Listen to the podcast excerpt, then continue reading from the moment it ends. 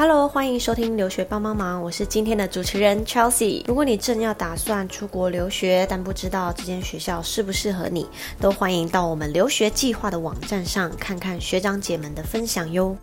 今天我们邀请到的来宾是曾经在英国留学的 Candice，她也曾经是南洋街的补教名师，目前自创线上家教，协助国外留学生完胜 GNAT 跟 SAT 的考试。如果对他的经历有兴趣的朋友们，就一起听下去吧。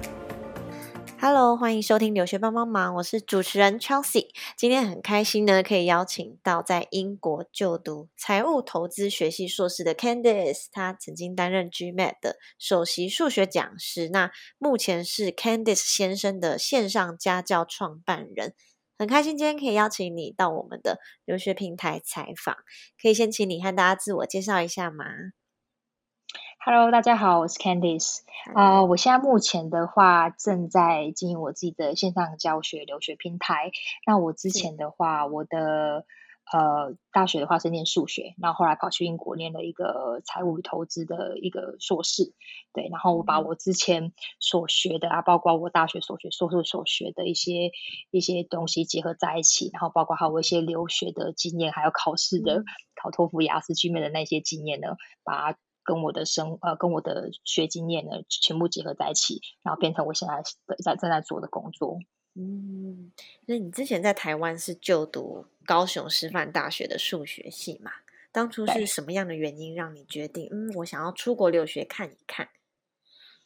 诶，其实老实讲，那时候因为我们班级数学系嘛，然后大部分的都是继续往上升嘛。对。那因为家里崇尚的关系啊，就是觉得说好像。念完数学之后，能做的事情真的是比较窄一点。因为比如说，像我们大部分的念完数学，就是可能就是从事呃教职啊，或者是说做一些分析啊，或者是考精算师那一类的，所以出路真的是比较少一点。所以再加上说，我们其实我们的呃教授，我们学我们学校的教授，他们大部分都是有拿国外的学历，不管是数学相关或者是商学相关的，那都会是。有国外的学历，那我会觉得说，哎，如果我自己想要再更上一层的话，或许就是出国可以让我的履历履历会加分，或是我的学经历会加分一点。嗯，对，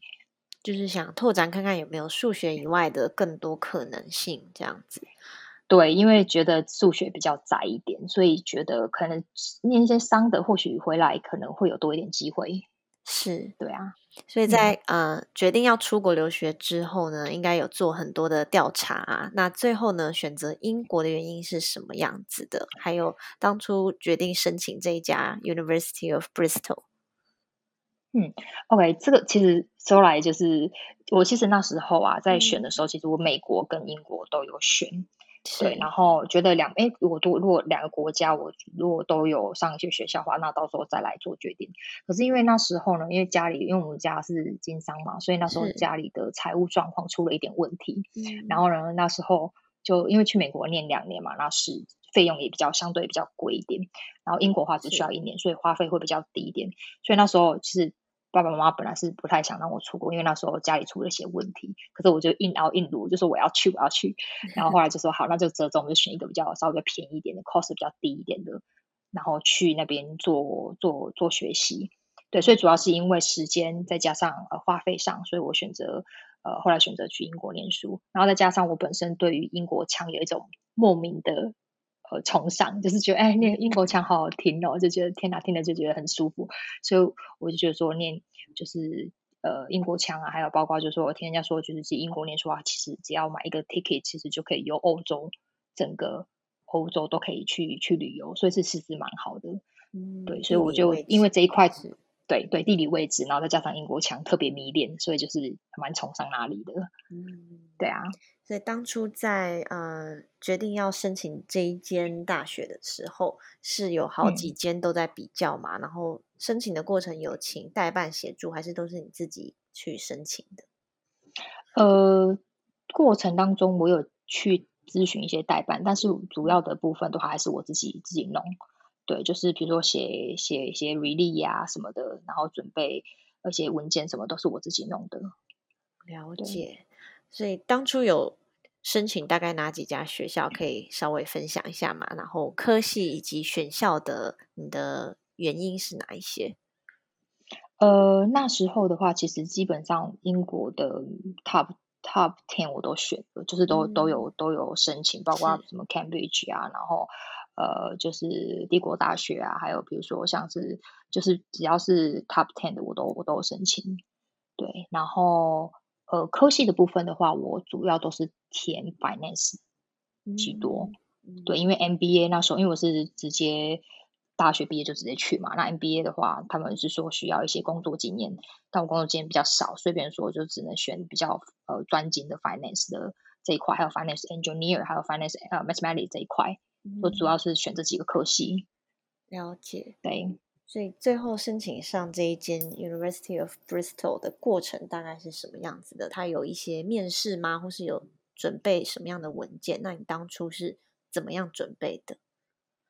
呃，当初的，因为其实像英国的的申请的话，他们要看学校，有些学校需要面试，有些学校不需要面试。是。那呃，Bristol 的话，它这个科系的话是不用面试，但是他看看的比较是呃，hard paper 部分，可能就是比如说你的履历呀，你的你的学在校成绩要要要多少分以上啊，然后你的雅思要多少分啊，然后还有你的推荐信要要要要几分啊，最主要就是都是 paper paperwork 的部分。对，然后他们的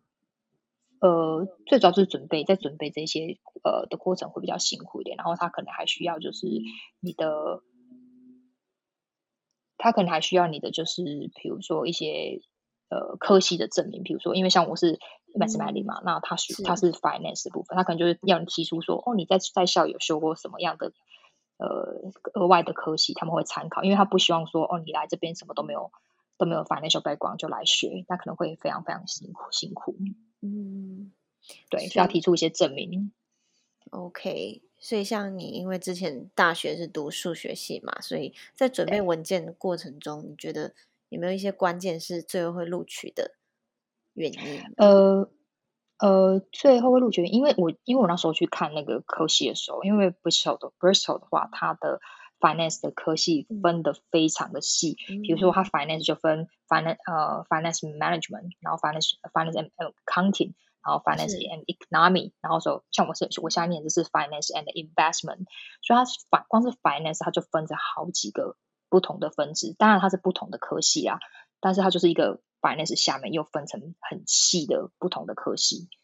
对，那我觉得我会录取会上的原因是因为它这个科系。Finance investment 的话，它是一半的 finance，一半的工科的背景，所以我们那时候我们申请上的，也我们一般的人是。有大概几个人，有一百快一百个人，然后有一半是他的背景是 finance，然后一半的都是工科的，所以我觉得可能是因为他也是看中我是数学系的，所以他觉得说他们的想要的人才可能就是有一些工工科背景的人，嗯，刚好结合了你本身的专业，然后又有一些商科的部分。这样子，对，没错，嗯，了解。所以实际进到这个啊这间大学，然后读财务投资学系，你觉得他的硕士课程是什么样子？他有一些什么特色吗？或是他在课程编排上面有没有让你比较印象深刻的？呃，他的课程编排，我觉得是非常 intensive，就非常 tough，因为他他他的课程因为一年嘛，然后它里面塞了大概八九门课。然后这八九门课全部都是很硬的，因为他都是用考试，不是用报告形式。每一门课都是考试，所以如果你 fail，你就要重考。所以基本上一年内塞了八九科，然后又都是考试，所以非常的非常的紧凑。然后它的科目的部分的话，嗯，可能就是像一些，比如说 asset pricing 啊，corporate finance 啊，directive 有，然后 accounting 啊，management 那一类的。所以大概课程，如果说以八科来讲的话，一半是。偏就是呃 quantitative 那一块就是数学的，然后一半就是 finance 的部分，然后一科是呃呃 accounting，对，大致的分配是这样子，比较没有报告形式的的科目。了解。对，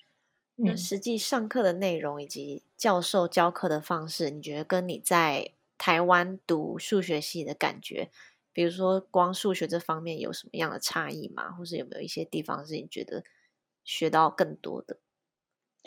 呃，我觉得差蛮多，因为光是呃老师在上课的过程当中，他可能就是讲完呃 slide 之后，对，然后像我们以前可能老师会先讲观念，然后讲观念之后带带题目嘛，然后可能就会比较扎实，就是你会知道一步一步怎么去做。可是，在在英国上课的时候，教授是直接他用 slide 上课，他也不会讲管理，也不会给你课本，然后就讲他自己 slide，他就会认为说，哎，你这些东西应该是大学就已经有学过的。他假设我们都是有这个 financial background 的人，然后就用 slide 去讲重点，然后你就觉得说，哇，你到底在讲什么？然后 还有那时候英国腔又非常的重，然后我就觉得说，嗯，可能看电影的时候觉得你英国腔很好听，可是你在用英国腔上课的时候，就一点都不好玩了。因为就觉得听不懂，对口音也是一个差异。对口音口音是他，因为他要用口用很重的口音，然后去讲一些很难的，尤其是我又没学过的东西，然后用 slide 来教，基本上我就是完全大概只听懂大概二十趴而已。哇，天哪！所以就必须自己靠自己的努力去加强学习这一块了。对，所以变成是说我就是课后的时候，就是一直去补充一些东西啊，包括去买一些函授课程来看啊，然后还有自己问同学啊，就在下课之后，其实花很多时间都在念书，因为有太多东西要补了。是，对。那同学大部分都是当地人居多，还是他们也是有来自各国的学生？呃。我我会觉得说，就是英国念商科的人啊，大部分都是亚洲为主，亚洲人比较多。哦，那亚洲人像我们班有大概快一百个人嘛，然后几乎有一半都是华人，然后可能对都是华人，然后然后可能有非常非常多人就觉得哇，怎么是一个把小型的亚洲市场搬到这边来？然后老师可能那个助教也是亚洲人，对，所以 对，所以变成是说有大概一。半三四分之一是本地人，然后可能二在二在四分之一可能是就是 international student，包括其他不同的国家的人，嗯，对，但是有一半的人都是亚洲人，可能都是会会讲中文的，嗯，对啊，确实亚洲去那边读呃商科应该是蛮吃香的，因为亚洲的数理是真的有比当地人厉害吗？嗯，确确实是因为呃。对于呃台湾的不管是台湾或是亚洲的数学的训练跟教育都是比较扎实的，所以我们在学的时候相对的会比较轻松一点。嗯，对。但他们他们在写呃，就是如果是当地人的话，他们在写报告或是在写一些 A C 的时候会变很强，因为他们就是他母语嘛，所以变他们在写那些报告时候就会就会比较轻松一点。嗯，但是像数学类的呃一些基本的知识，你在大学的时候就已经有打好相关的底子了。对，所以在比如说呃，quantitative 这一块的话，就比较比较相对比较轻松一点，不能说很轻松，但是就是相对的我看得懂那些东西，那是因为是我的语言语言嘛，所以我看得懂。嗯，对，所以相对的这一块比较 OK，但是那个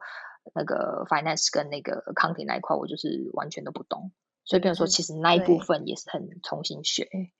是接触一块全新的领域这样子。对，所以非常的辛苦，是，非常而且一年的硕士课程确实又更扎实一点，对，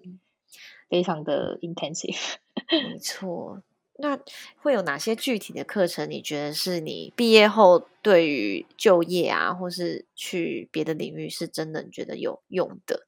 然后你个人觉得对你来讲最受用的课有哪一些？呃，因为像我回国之后，我不是就是直接就是创业嘛，我是我我是有先到金融业去一阵子，我去就是去面试当 MA，那因为 MA 的话就是去呃银行去去 rotate rotate 嘛，然后因为我那时候刚好。呃，MA 分发训练完之后，然后我就直接被分发到那个基金，就是企业金融科。对，那企业金融科的话，就是对公司户嘛，所以相对的，我学到的，比如说像 corporate finance、accounting 或者是一些呃比较 advanced 的一些一些一些东西，财报的东西，我觉得相对实用。虽然我在 那时候念书的时候，那是我最讨厌最。最烂的，但是我反正回来说，哇，真的觉得那时候受的痛苦是值得的，因为现在至少不会让我一无一无一无所，就是都不知道怎么去去反应。对，所以我觉得这是相对实用的，尤其是会计这一块，因为呃，迄今的话就是要看很多财报嘛，然后分析嘛，那刚好那个地方是我最弱，可是再回来的时候确实用它用最多的。嗯，对，所以是那时候刚好，因为看看我刚好，如果假设我现在是分发到，比如说呃金融市场的话，那可能就是 directive 那边会比较受用。可是因为我回来说刚好被那个 MA 被分发到基金科，是，所以变成说财报这一块就会对我来讲是比较重要的。嗯嗯，对，就是商科的部分，还是对于真的在业界会有很很多实用的部分啦。对，就是看你是有啊等等的。对对 对对对对，所以就是看你是就是往金融业的哪一块啊，不管是呃当分析师，或者当 trader，或者当 corporate finance，反正是 banker，都都都是里面我们所学的东西，都是都是基本上都会用到，都有包含在这个范围里面。对，没错。听起来这个科系的出路应该是蛮多元的，所以大部分的同学他们是呃。对未来的职业规划，或是以后的出路发展，会有哪一些可以建议？比如说，想要读相关科系的同学，嗯，像我们同学的话，就是呃，大部分都会是在金融金融业比较多。比如说，在银行银行端，那如果说在银行端的话，可能他们会做的是呃，digital 方面的分析，或者是 data mining，或者是呃，银行的 corporate finance 也是有，对，都都都有在银行端，几乎基本上每一个。每一个部门都有，然后或者是投资银行啊，或者是呃私人银行，或者是会计师事务所也有，然后 asset management 也有，投资的居多，asset management 也蛮多的，对，然后少数的有创业，对，比如说创，但是创业的话就比较多元，像我就是创呃教育方面的，那也有同学他是创影视方面的，影音方面的，对，但是那个是。但是我我后来就没有改，因为他是他是呃大陆人，所以后来我知道说他在影音方面自己创业，但是细节部分我可能就没有再过问太多。对啊，了解，大部分还是以银行这方面的为主，这样子。对，就是金融业为主。那你自己因为读了数学系，然后现在跨到商科的领域，有没有面临一些挑战或是挫折？或者是说让你觉得更进步的地方，可以分享一些，嗯，读数学系然后再跨到商科的一些心得吗？呃，有非非常的非常的有感觉，因为 是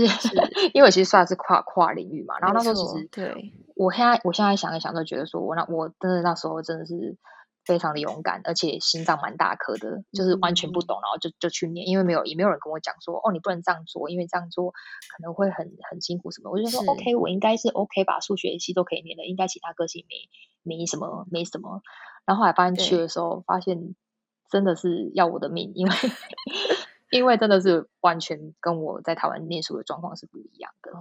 对，那如果说以优点的话，当然就是说我数学底子比较好，所以相关相关的，比如说呃 quantitative 的东西，它里面有很多 formula，就是很多公式，是我我是看得懂的。但是我的同学他们基本上会觉得那是天文书，他看不懂。所以，变说我就要去负责去解释说，哦，这个这个公式到底在。在讲什么？用人类的语言把它讲出来，他们就说：“哦，原来是这样子。”就会就会觉得，哎，好像自己还有一点用处，所以这是我的优点。对，那劣势的部分的话，就是变成说，因为我本身的上课背景很薄，就是我在大学之后自己随便修了几门课，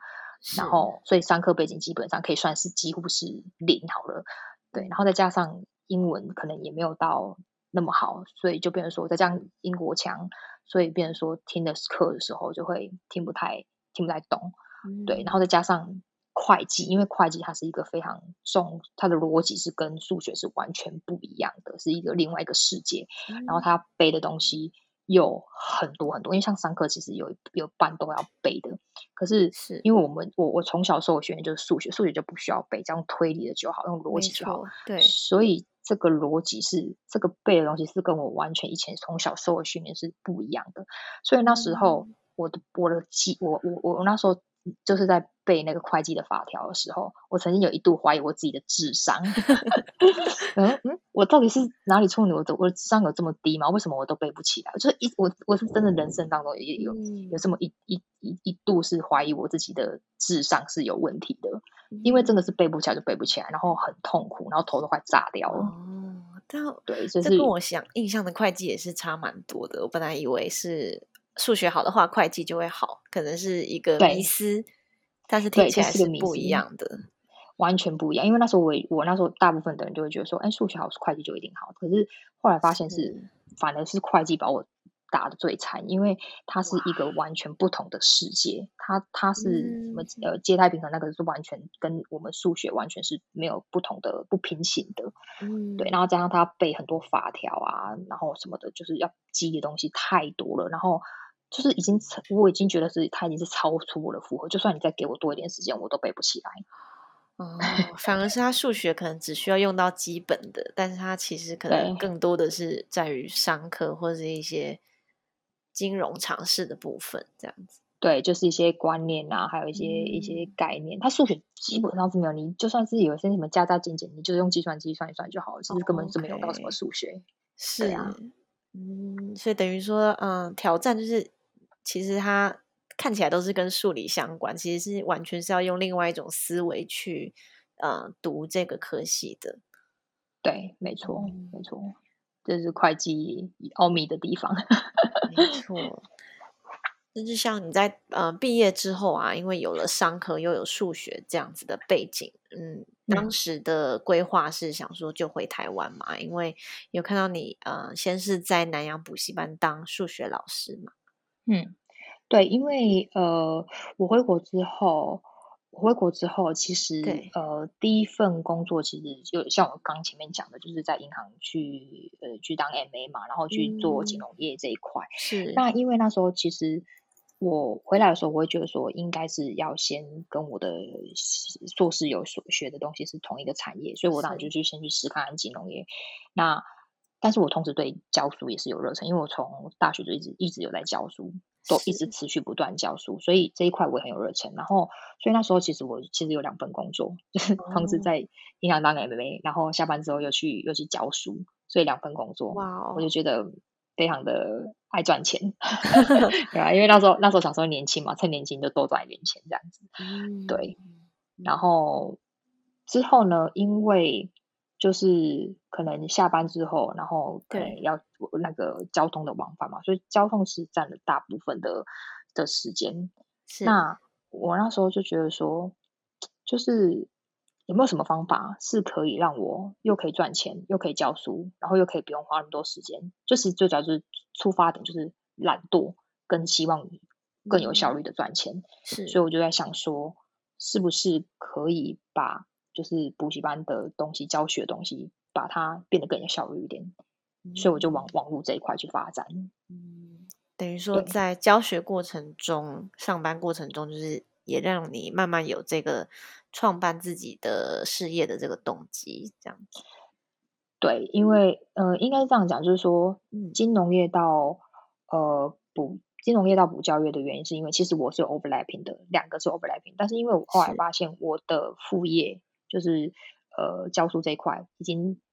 大于我的本业了，所以那时候我就在思考说，嗯，我要这样子继续下去吗？就是我的副业都已经比我的本业还要大了，好像没有必要，这是这么的累，因为我我这样变成我可用的时间真的很少。是，那我就想说，好吧，那我就专心做我的副业好了，把它发扬光大，那或许可以有什么搞头之类的。嗯，所以后来就金融业这一块就先没有继续，然后专心的往教学这一块发展。嗯，对，其实我就是保持一个实验的精神，因为我有 overlapping 嘛，所以我有我可我有我有选择，就是我有金融的选择，我也有教学教书的选择。那既然我的教书的呃赚的比我的呃金融业还要多的话，那为什么不就是全力以赴做做做我的副业？对，是后来我才全心的就是辞职，然后做教教教学这一块。嗯，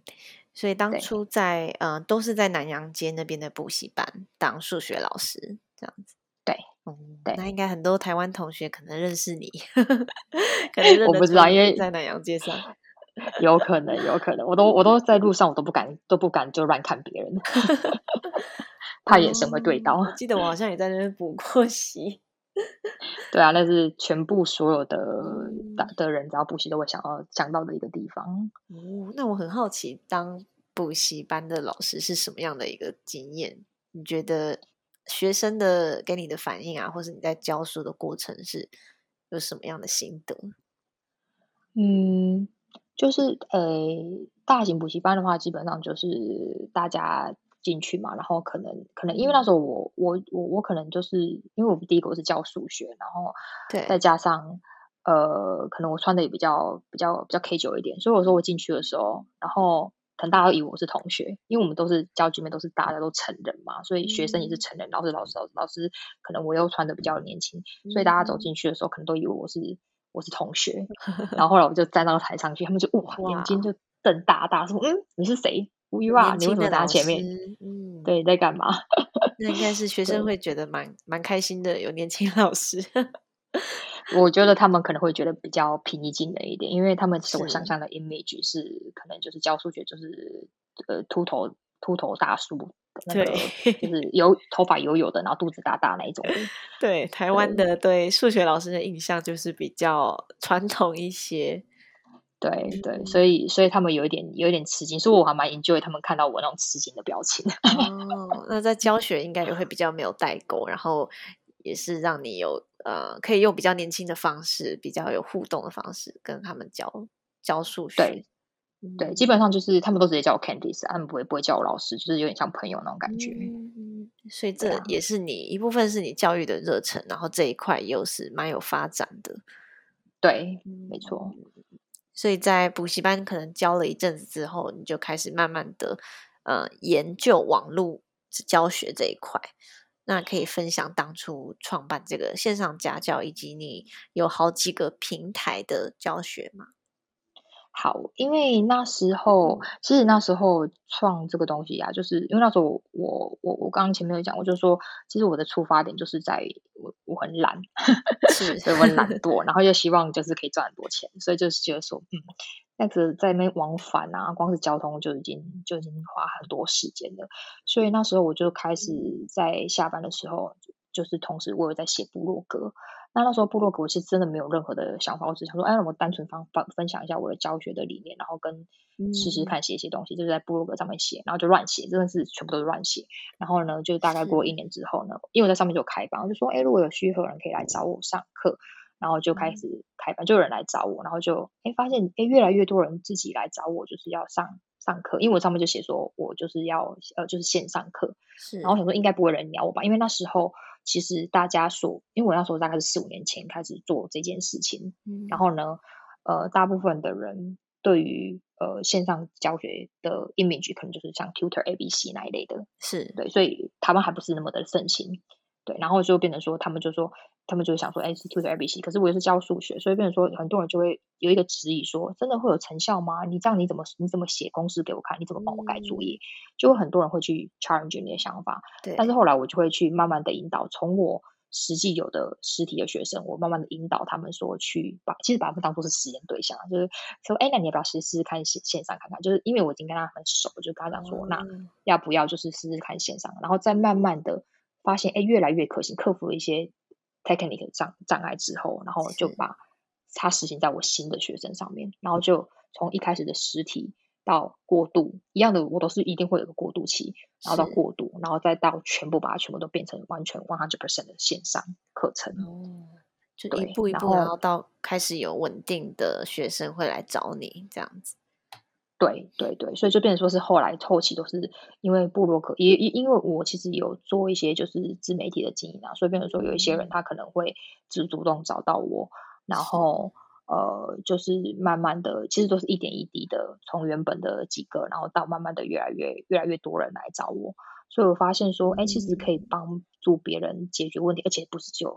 在台北，因为那时候在台北嘛，不是只有在台北，发现哎，中南部的人也有啊，甚至到后来就有到国外的人会来找我，所以觉得说，哎，越来越有，越来越有成就感，你知道吗？就是觉得好像可以帮很多人解决问题，就觉得哎，好好开心哦。是真的，对啊，而且刚好因为线上就不用局限一定在台北或是比较少的地方这样子。对对，没错。那你刚刚有说到你还有经营自媒体的部分吗？就是有自己的 YouTube 频道，然后还有美国的这个 Udemy 平台，这个是什么样？分别的内容大概是什么样子的？呃，最主要的话就是呃 YouTube 的话是呃说说 YouTube 其实也是也是蛮蛮好笑。那时候就是也是他他 YouTube 那时候我当初的动机成立他是因为我。我我想要放一些我自己的资源，因为如果假设一个学生是他可能问我一个一个一次问题，我可能就解释一遍给他。他如果一百个学生，我就要解释一百遍。然后那时候觉得哦好烦哦，同样的问题我要讲一百遍。然后后来我想说算了，我干脆把它录成影片好，然后就丢上 YouTube。然后后来弄一弄之后，发现东西越来越多，然后就觉得哎好像就是蛮方便的。然后又看到就是很多什么 YouTube 那一类的，我就开始幻想说，哎那我是不是？也可以来弄，我有进来 YouTube 频道，我是不是可以来当个 YouTuber 之类的？就开始自己乱乱，我我所有东西都是自己乱弄的，对，然后就开始说，那我们是不是可以拍一些有趣的东西呀？然后找一些就是数学相关的东西，是自己弄，对啊，所以就就会有开始有一些 channel 的分享，那当然就是呃，看的人就是数学相关的人会比较。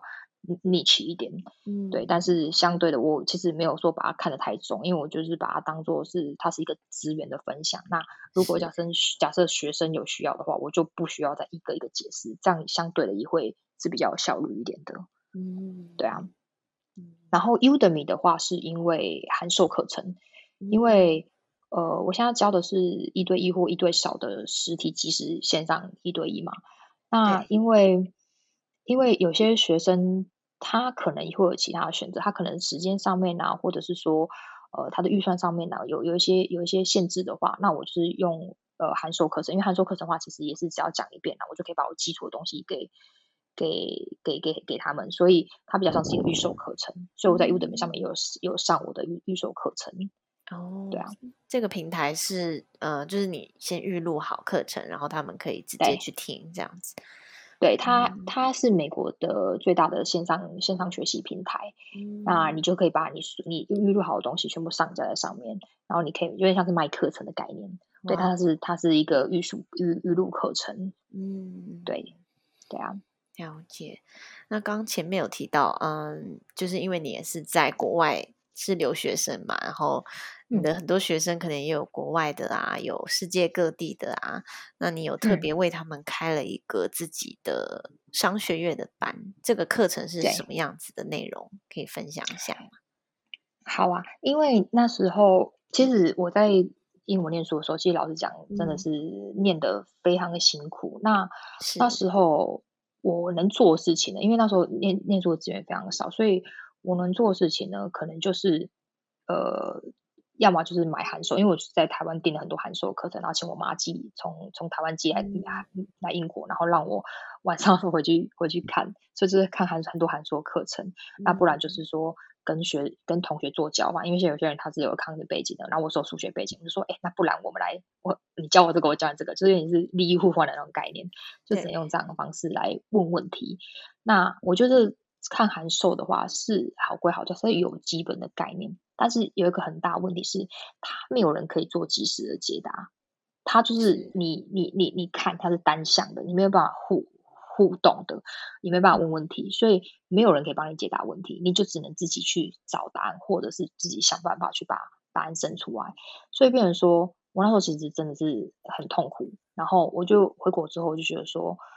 那我既然既然有这样的问题，那如果我回来有能力的话，而且我做线上教育的话，或许我可以帮助更多的人，帮助更多留学生。所以后来我就是除了我自己本身的教 GMAT、SAT 之外，我还开了一个商学院班。那因为在国外的话，其实真的不是流这么流行补习，应该说没有人在补习，除非你就是你下课之后去问助教，因为我们助教课嘛。他是可是因为助教课的时间有限，所以你不可能去。一直缠着人家啊，不然你就是要去抱人家大腿。可是 如果你没有一技之长的话，人家不会让你抱大腿，他就把你当做是废物，不想理你。嗯，对，所以就你就会很可怜，你没有人可以抱大腿，然后又没有资源。嗯，所以后来我就想说，那我就创一个商学院班，针对就是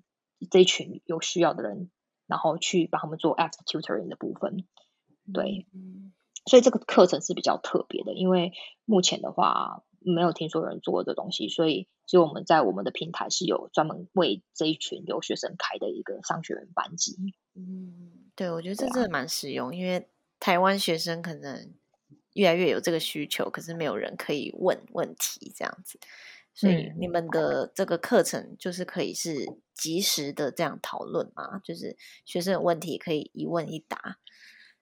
得到。对，就是比较像是就嗯。就是比较像是呃家教，但是它是专门针对三科家教。然后呃，只要学生提供他的他的呃资料，因为他我像我们就有有一些 slide 嘛，或者作业，然后让老师先准备一下，然后可以让学生问问题。因为我们的其实应该说在这边。我们的老师其实也都是商科毕业，而且都是有国外学历。然后我们就其实像是做一个媒合一样，嗯就是很多的像我们很多的商科老师，他本身也是在美国或是在不同各地的国家工作。那他可能也需要一些工作，然后学生也需要这样的老师帮助。所以这边就比较像是一个媒合的平台，然后媒合了有需求的人，然后让学生也可以得到就是。学习上面的帮助，然后老师也可以同时也可以做 online 的一些工作。嗯，对啊，这个动机真的蛮好的，因为又是全线上，然后呃，老师也是在国外，学生也在国外，但他们就可以对进行教学这样子的。对，所以其实就是因为老师讲，就是在。哦，我那时候在英国念书的时候，根本就没有这种就是 after tutoring 的东西。所以，如果我那时候就想说，如果那时候真的有一个 after tutoring 的东西，就就算再贵我都会报，因为那时候真的是死马当活马医，真的是你就是一直在抱别人大腿。所以，就算再我就再贵，我就都都我都会买，因为已经没有办法，你如果没有把这些东西念。这东西作业交出去，或者你考试没有过，基本上就是毕不了业。嗯，所以再怎么样都都会想要上这样的课，是因为实在太需要了，真的非常需要。那你在找那些老师，都是你自己去找他们的吗？还是说他们会来问说可不可以合作？呃。基本上话，有些是有些是有些是我主动找的，那有些是他们会来找我，其实都都有诶。那基本上话，我都没有说开一定要一定要就是在台湾背在台湾或什么，他其实基本上他只要是会讲中文会讲英文都可以，因为我们的学生有些他可能也是呃只会讲英文。所以我们的老师跟学生都不一定是要是台湾人或是讲中文的，其实讲英文的也是也是有的。对，然后老师随便就要对，嗯，就是你找老师的条件，就是可能是相关的商学院背景，然后以及就是他会一些基本的教学这样子。呃，基本上的话，我挑的都会是他一定他他学学历学学经历方面也是要也是要一定的程度嘛，然后他本身一定要有经验，他可能要有做呃学校助教的一些对家教的经验，不可能说完全都没有任何经验来教，这样可能也会蛮恐怖的。所以我们的 quality 都一定还是会有把持住，就是他本身要学经历要好，然后再来就是呃他的要有。助教经验，或是他有教学的经验，才可以来来来来教，对啊，因为我们这边也是，呃，学生学生他本身他可能他的学校也也也是很好的，所以当然他考试或者他报告部分都也是不能太太过于轻忽，所以我们在教学跟老师这一块都会有所把关。那上课的话是视讯的方式吗？还是说就是电话这样子都可以？呃，我们大部分都是都是用视讯视讯上课，然后呃，就是可以看到老师啊，然后可以分享荧幕啊，可以其实就是跟一般的课一般的实实体课程差不多，只是就把它搬到线上去，没有完全没有任何的呃，就是上课上面有就你上面的问题啦，就是都还蛮顺畅的。是，对啊，这个如果台湾留学生听到，可以去找这个 Candice 先生。在 Google 搜寻就可以搜到你们的课程，这样子。对，没错，就只要打 Kenny 先生，然后进去我们官网里面就有这个这这一门课。对，哦，这个我相信应该很多留学生会有兴趣。我觉得是市场非非常非常的大。对，我也觉得，因为现在留学生真的也越来越多。嗯，对啊，像我们其其实就是从 GMA、GRE 到呃，就是所有的课程，因为一开始前面的部分嘛，然后。到后面其实很多人都是在回流回来上上上课，因为他出去之后，他发现哎，好用有问题了，再回来找 Candice，然后我们就可以帮他解决所有的问题。所以我们有很多的商科学生都是以前不 GMAT 来回流回来的。嗯，对，那些可以再介绍给他们的朋友啊、同学等等。对对对，所以这门课是其实我们在我们的平台还蛮 popular 的。嗯，是。那你自己个人的话，有一些嗯，对于人生哲学啊，或是你自己一路以来的留学工作经验，有什么样嗯嗯，你可以分享给同学们，鼓励一下同学们的。好啊，你是说呃我的人生哲哲学吗？嗯，对对对。人生哲学的话，其实因为我有一个座右铭啊，就是说，因为我本身教数学嘛，然后所以是就是我是觉得说，如果我可以让我身边人都爱上数学的话，那就代表我成功，代表代表说我已经可以去影响一个人了。因为因为毕竟毕竟数学就是让人家的 image 就是很可怕，然后很很害怕，很多人来找我都是说他就是就是从小看到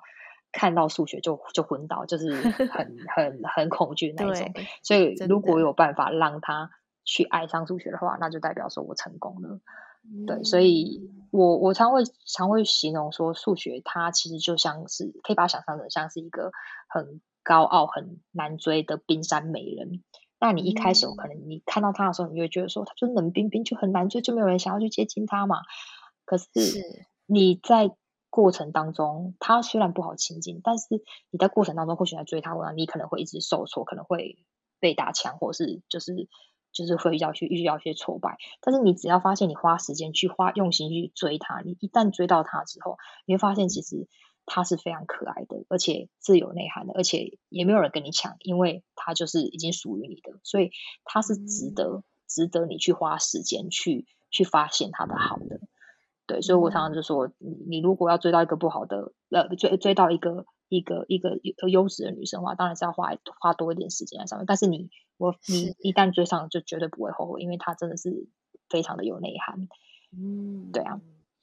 对啊，我觉得听了我都很想上上看，因为我 我本身从小也是很怕数学的人，然后 就觉得数学真的好难，然后呃，就是以我都只能用死背的方式，然后对数学印象就是会越来越差，然后觉得很害怕。感觉像是另外一个语言的感觉，对对，所以所以所以这边的话就是呃，会它比较像是一个一个过渡站，就是它比较像一八想的是像一个翻译站好了，就是可能。在正常的世界是一个世界，在数学世界又是另外的数学，它是一个平行的。但是在 Ken Kenny 的平台这边的话，数上数学课，它就像是一个翻译站一样，你就是会把你的翻译，把你的另你的语言翻译成另外一个你可以听得懂的语言。所以你这样，你当你听得懂之后，听得懂这个语言时候，你就觉得其实它是很有趣的，因为它里面的东西真的是另外一个你没有接触过的知识。对啊，这真的是另外一个世界，看到另外一个世界的感觉。对对，所以是非常新鲜的。就是你一旦你只要是他的语言之后，你会发现哇，真的是非常有趣。只是很多人可能会在这一个关卡就却步了，因为可能让你看起来就是很可怕。那些符号看起来就哇，天哪，什么东西？是那些符号真的是读不懂。对，而且像因为我自己可能也想要有很多同学像我一样想要进商学院，但是因为卡在数学不好这一关，然后就很可惜没有办法。读一些行销啊，或是管理类的课程，因为他们都需要一些呃基本的微积分等等的。对对，但但对啊，这样就是就是说要遇遇对人嘛，遇对遇对人的话，那其实就会相对的会教你一些方法，让你去更容更容易的去达成你要的目的。因为我们这边来的所有的人，呃，如果说先先不讲 verbal 部分，就是讲数学部分的话，每一个人来都是跟我讲说。啊，怎么办？我数学好烂，我是不是没救了。然后每一个人这样讲，我说不会，我都跟他说你不会，你你只要来找我，你肯定就是代表你这个是一个好的开始。你你你你就一定有办法做到。我从来都没有说过说任何人，我都没有跟他讲过说你没有救啊，这个数学太烂没救，我们不要去念啊。我从来不会讲，我都是说你只要愿意来，我就觉得你就是可以出，你就可以出去了。对你只要愿意来这边，就愿意可以就可以出去，因为我一定想办法把你弄出去。嗯，对啊，有有想要。进步就会有好的这个开始，对，就是你要先有那个 motivation，那我才可以帮助你嘛。如果你连就是你都没有这个这种动力，或是你都没有 motivation 的话，那我觉得很难嘛。就是我觉得这个是最难的，是对啊，嗯，所以来找你的学生，他可能有想要出国的，或是有数学没那么好的，就是各类型的学生都会有。对，基本上来到这边的人，他们的呃会来找一对一啊，或是一对少班的，基本上都是程度比较没有那么好的，才会来找找一对一嘛，因为相对的，如果去大型补习班会比较便宜一点，但是那个就没有克制化，所以来到这边的人可能都程度都不太好，所以变成是说，我们就要花很多的时间去跟他相处，然后发掘发掘他的问题，比较像是一个 coach 的概念，不太像是老师，我比较像他他的 coach，就可能在他身边，然后可能就给他一些意见啊，不管是呃。读书方面，或者是解题技巧，其实更多时间是在陪伴，跟去让他觉得不是那么孤单。因为在申请留学的过程当中，其实是很孤单的。然后你没有人可以讲，压力又很大。然后你其实是一个人孤孤军奋战，所以来到这边的人就会觉得说，哎，有一个人可以陪你去走过这一些东西。嗯，对，你说这个概念其实蛮蛮像健身教练啊，或是一些呃。导师的感觉就是可以陪你一步一步的专属他们的自己的课程，就是你们会克制化每一个学生的问题，然后制作他们的课程。对，其实其实应该这样讲，就是我都会说我自己是保姆，就是保姆一样，就是从他考试，然后到不管是准备雅思托福还是什么的，然后到 GMA，然后到呃甚至他留学，然后到他到上上课有问题，学有问题，然后写论文，然后。就一路就是他找问题，他来找我说：“哎，Candice，快点，你帮我找什么老师什么的。”我说：“好，我就马上帮他生出一个老师。”所以就是我就说：“你你就把我当保姆没关系啊，反正你有问题就来找我就好，我一定帮你处理。”对，所以学生就会觉得很放心。所以我们每我每一个学生几乎带的都带很久，带到从他出国到他回来找工作都还蛮久的。对啊，整个出国他有问题，呃，学业方面都是可以找你们。对，没错。嗯，很棒诶。嗯，那你最后你会想要给呃，比如说想去英国读这个金融方面，或是想要进入数学系的同学们什么样的建议吗？呃，像如果说要准，呃，像因为现在很多的英国很多的那个科系 finance，它平时其实不是只有单单的一个 finance，它可能它可能你要看一下，就是说它的分分科系。比如说，它是比较偏 engineer 或者偏 mathematics 或是偏 accounting，它它其实分的很细。那我觉得那是有差的。那像如果说以我们这个系来讲，我们就是一半 finance 一半一半工科的背景，所以我会建议说，如果想要申请我们系的的的的学弟妹们，就是在学在就是学校之前，可以先先修一下，因为你不管是是财务背景的，那相对的你的数学就一定比较弱，所以你就要先在。入学之前，因为入学只有一年，时间真的非常短。你你在出国前，如果能做任何准备，就是先去买一些书来看，或者请请家教，或者上 premaster 之类，先把你不足的地方先补起来。那如果你是工科，像我是工科的，我可能那时候因为没有人跟我讲这些，所以我那时候要出国之前还玩的很开心，说耶要出国了，然后每天都是玩的。如果我现在知道的话，我肯定就是在我出国的前半年，我就会开始准备上课的东西。嗯，对，就是给他一些建议。